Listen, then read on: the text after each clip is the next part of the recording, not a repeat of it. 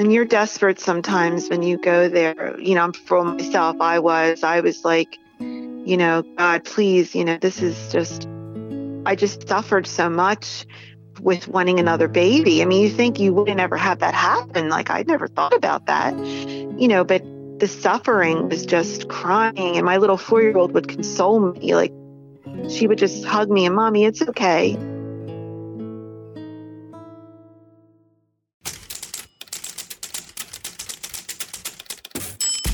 You've reached the C N A Newsroom. C N A Newsroom. C N A Newsroom. C N A Newsroom. Welcome to C N A Newsroom. Hey guys, J D. Flynn here. This month, the U S bishops approved the elevation of the Shrine of Our Lady of La Leche as a national shrine. It's now one of about seventy national shrines in the U S. Our Lady of La Leche's full title is Nuestra Señora de la Leche y Buen Parto, which is Spanish for Our Lady of Milk and Happy Delivery. You can find the Shrine of Our Lady of La Leche y Buen Parto at the historic Nombre de Dios Mission in Saint Augustine, Florida. It's a popular pilgrimage site, especially for women hoping to become pregnant or praying for a safe delivery. This week on C N A Newsroom, we'll tell you the history of the Shrine of Our Lady of La Leche, and we'll talk with some of the players behind its recent elevation. But first, we want to finish telling Lisa's story. Here's C N A's managing editor, Carl Bunderson. In two thousand, Lisa Schreck and her husband Anthony were trying to get pregnant. They already had a daughter, Dana, but they wanted to try for a second child. Well, that wasn't so easy. Like so many couples, they were having trouble getting pregnant. Lisa visited her doctor, who diagnosed her with endometriosis, a painful condition in which the tissue that normally lines the uterus grows outside the uterus. Lisa had a nearly four-hour surgery to remove the tissue. And when she returned home from surgery, her husband Anthony asked if they could make a trip to Disney World. I'm like worrying about having a baby, and he's talking about going to Disney World. Their daughter Dana was potty training. She was doing really well. Disney World would be a reward. Plus, Anthony's aunt lived in Flagler Beach near Orlando. They could stay with her. Then I had my surgery, and two weeks later, we're hauling down to Flagler Beach. But her husband Anthony had ulterior motives. He was happy to take his daughter to Disney World, for sure. But his primary goal was to take Lisa to the Shrine of Our Lady of La Leche in Saint Augustine. When Anthony and Lisa visited the Shrine of Our Lady of La Leche in two thousand, it wasn't their first time. They actually visited the shrine a few years earlier when Lisa was pregnant with their daughter, the daughter they planned to take to Disney World as a reward for potty training. Lisa recalled that first visit. When you first walk onto the grounds, you see a very large cross, um, and that's where they had the first mass when the Spaniards came over to America. And then you walk through the grounds, and there's this very little chapel area. You know, it looks like a little tiny house almost. That little chapel is the Shrine of Our Lady of La Leche. Today, the front of the shrine is covered in green vines. A statue of Mary stands above the entrance. And above the statue, a bell. When you walk in, you feel this presence in there, like it's indescribable. It's just beautiful, quiet, and you see Our Lady of La Leche sitting almost on her throne when you walk in. And it's just, I can't describe it because it's indescribable. You have to go visit it. The image of Our Lady of La Leche depicts the Virgin Mary seated and breastfeeding the infant Jesus. She is wearing a red dress with a deep blue robe, trimmed with gold. A crown sits on her head. For mothers or women who want to become mothers, the image is captivating. You just don't think about that image of Mary. I know I never did anyway. When Lisa and Anthony revisited the shrine in two thousand, they prayed for Our Lady of La Leche's intercession for them. They wanted to have another baby. Lisa's surgery gave them hope that they would, but it still seemed unlikely. And you're desperate sometimes when you go there. You know, for myself, I was, I was like, you know, God, please, you know, this is just, I just suffered so much with wanting another baby. I mean, you think you wouldn't ever have that happen. Like, I never thought about that, you know, but the suffering was just crying. And my little four-year-old would console me. Like, she would just hug me and, Mommy, it's okay. After spending some time in prayer, Lisa and Anthony left the shrine. They returned home to Philadelphia soon after. A few weeks later, Lisa found out she was pregnant. So my little boy was a totally normal baby, and he's eighteen now. Lisa credits Our Lady of La Leche for playing a role in her getting pregnant so soon after her surgery for endometriosis. This is a real story, and if you don't have faith, what do you have to hold on to? And, and faith in Mary that she's going to bring your request to her son. And I always said, you know, I'm not worthy. I'm not worthy of this intervention. I don't like to, to say that I had divine intervention because I'm not worthy. And someone said to me, no one is worthy. You know, we're all sinners, but something special obviously happened to you because the timeline is just too perfect, you know? Lisa and her family visited the shrine a few years after the birth of their son to thank Our Lady of La Leche for her intercession. And today, eighteen years later, she tells everyone she can about Our Lady of La Leche and the way she has blessed Lisa's life. I always have those holy cards on me with the picture of Our Lady of La Leche on it. They're always in my handbag, and when I ever meet anyone that's suffering from infertility, I always give them one.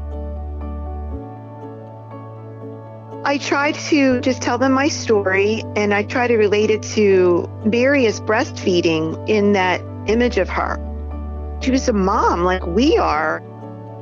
Hopefully this this little place will become even more popular. It's just pretty special, and you have to experience it yourself.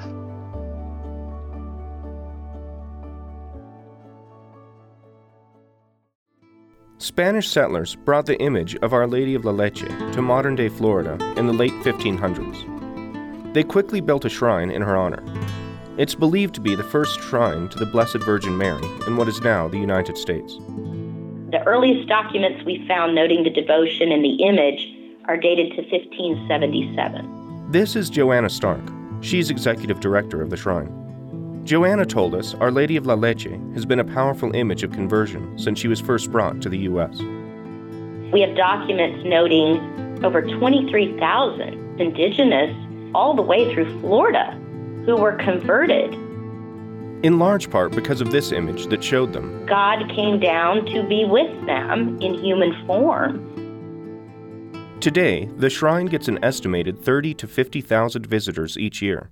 Joanna said many pilgrims come from the Philippines or South America. Now we're seeing even more people come from Europe. Many of them come to Saint Augustine, and then they're looking for the religious sites. People ask for Mary's intercession. For fertility, for healthy children, healthy deliveries, and also for strength in their families. And the prayers of many are answered. One of the most beautiful stories that happened recently, I walked into the chapel one morning, and there were two dozen red roses left under the altar, and a little note card placed beside the roses, and the note card said, Mother Mary, thank you. I prayed here a year ago, exactly, and I come back in Thanksgiving for my first child, a son that was born in answer to prayers. I am forty-two. It's a special, a special place to pray for the families who cannot conceive. This is Father Erlen Yuan Garcia. He's rector of the shrine. He told us about a couple who visited the shrine after having eighteen miscarriages. They asked for a blessing and Our Lady of La Leche's intercession soon after their baby was born.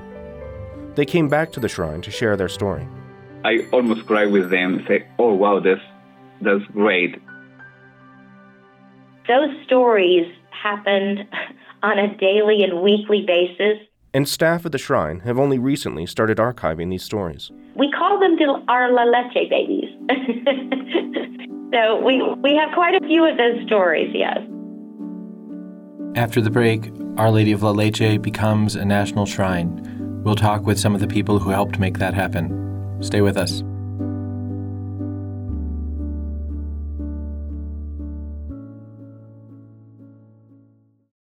Hi there. I'm Ed Condon, D C editor for the Catholic News Agency. I don't like a lot of things. I do not like windmills, or kittens, or shorts, or White Claw, whatever that is, but I do like listening to C N A Newsroom and C N A Editor's Desk.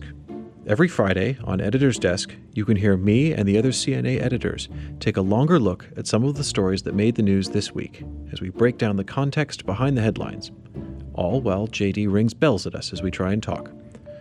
Occasionally, the other editors even try their hand at a little game I like to call Yes or No. If you enjoy listening to the best, most informed commentary on the week's headlines from a Catholic perspective, search for C N A Editor's Desk on your favorite podcast app. And be sure to hit subscribe to be notified when we post new episodes. It's available on Apple Podcasts, Stitcher, Overcast, Spotify, and many more. And while you're at it, please be sure to subscribe to C N A Newsroom, our companion podcast that brings you the people behind the headlines. Both of our shows are available wherever you get your podcasts. Now, back to the episode.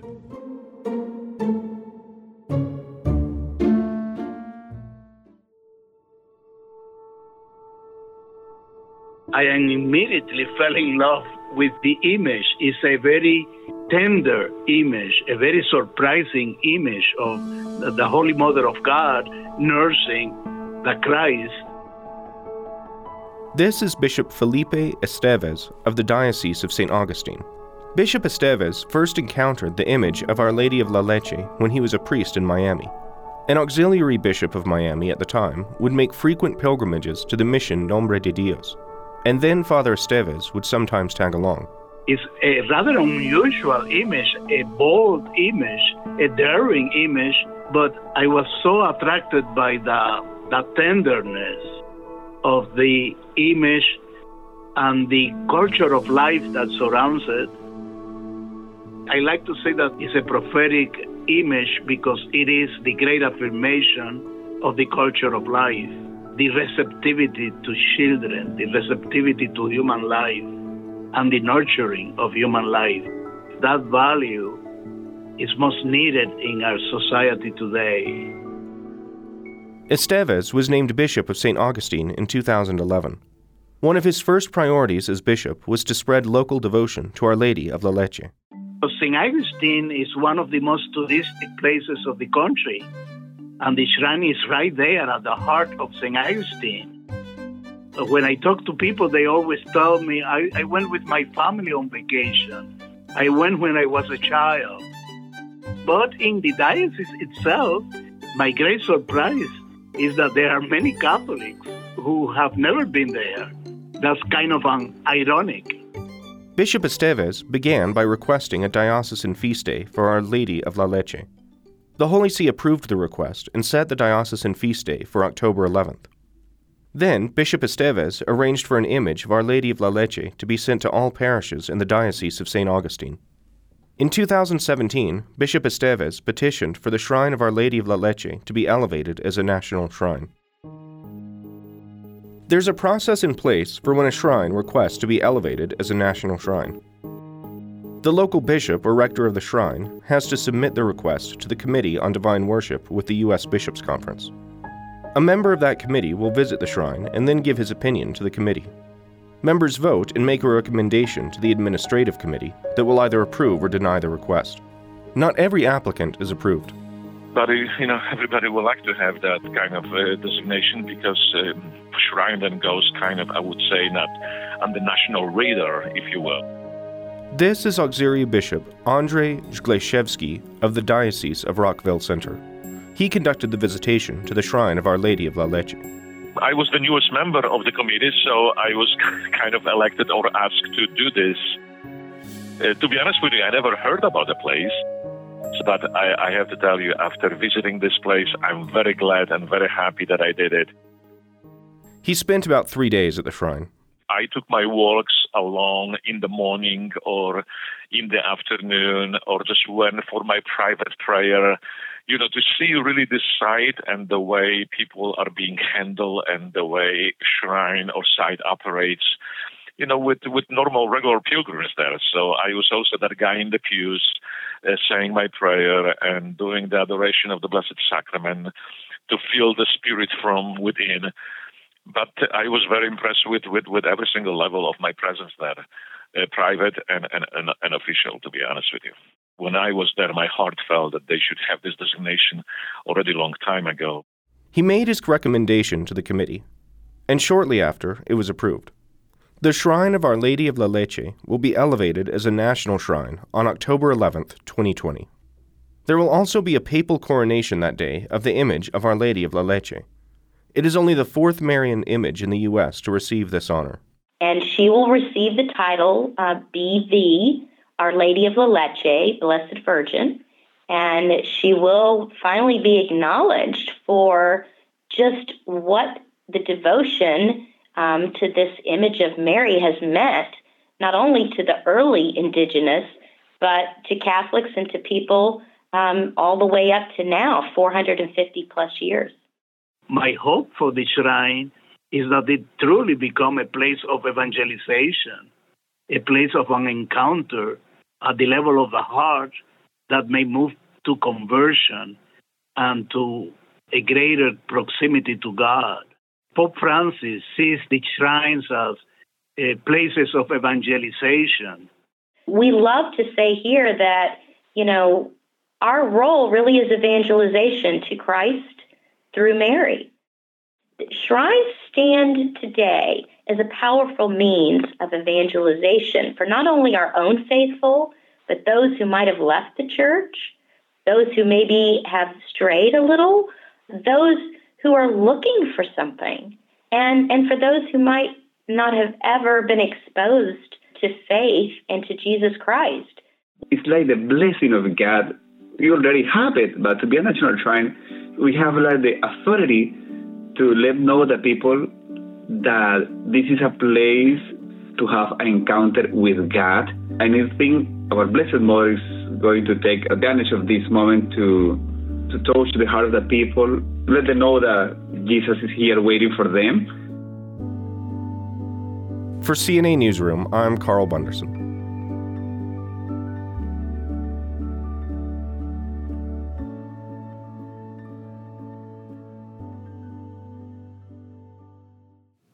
Hey guys, it's J D again.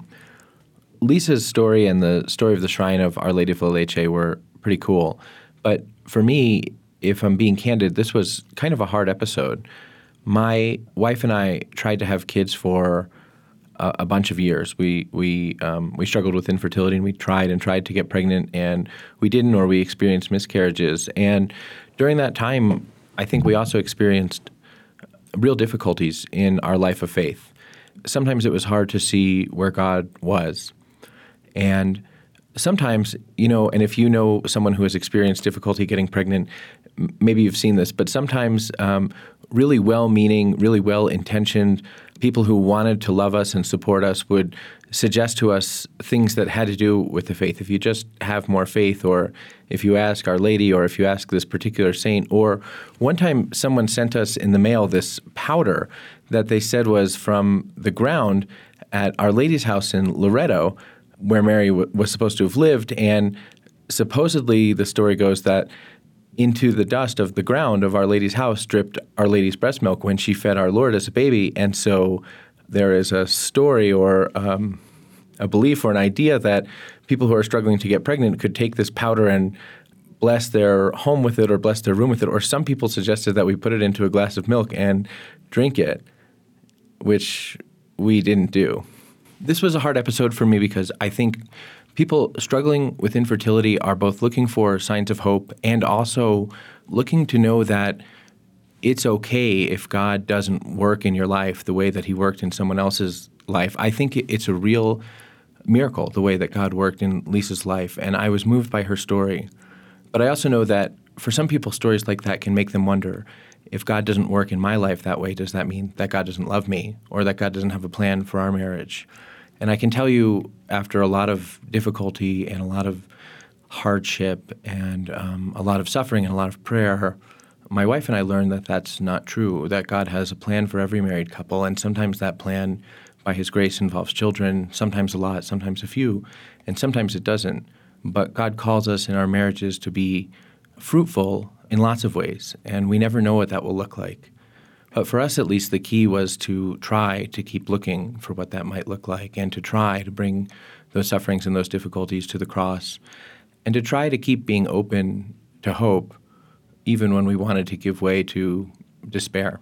So I wanted to offer that word just because I think that this story was on the one hand so cool, and I'm so glad that we could tell it, and on the other hand, if it didn't feel that way to you, or if it left you wondering where you are with God or where God is in your life, just to know that there's hope and that we at C N A at least are praying for you.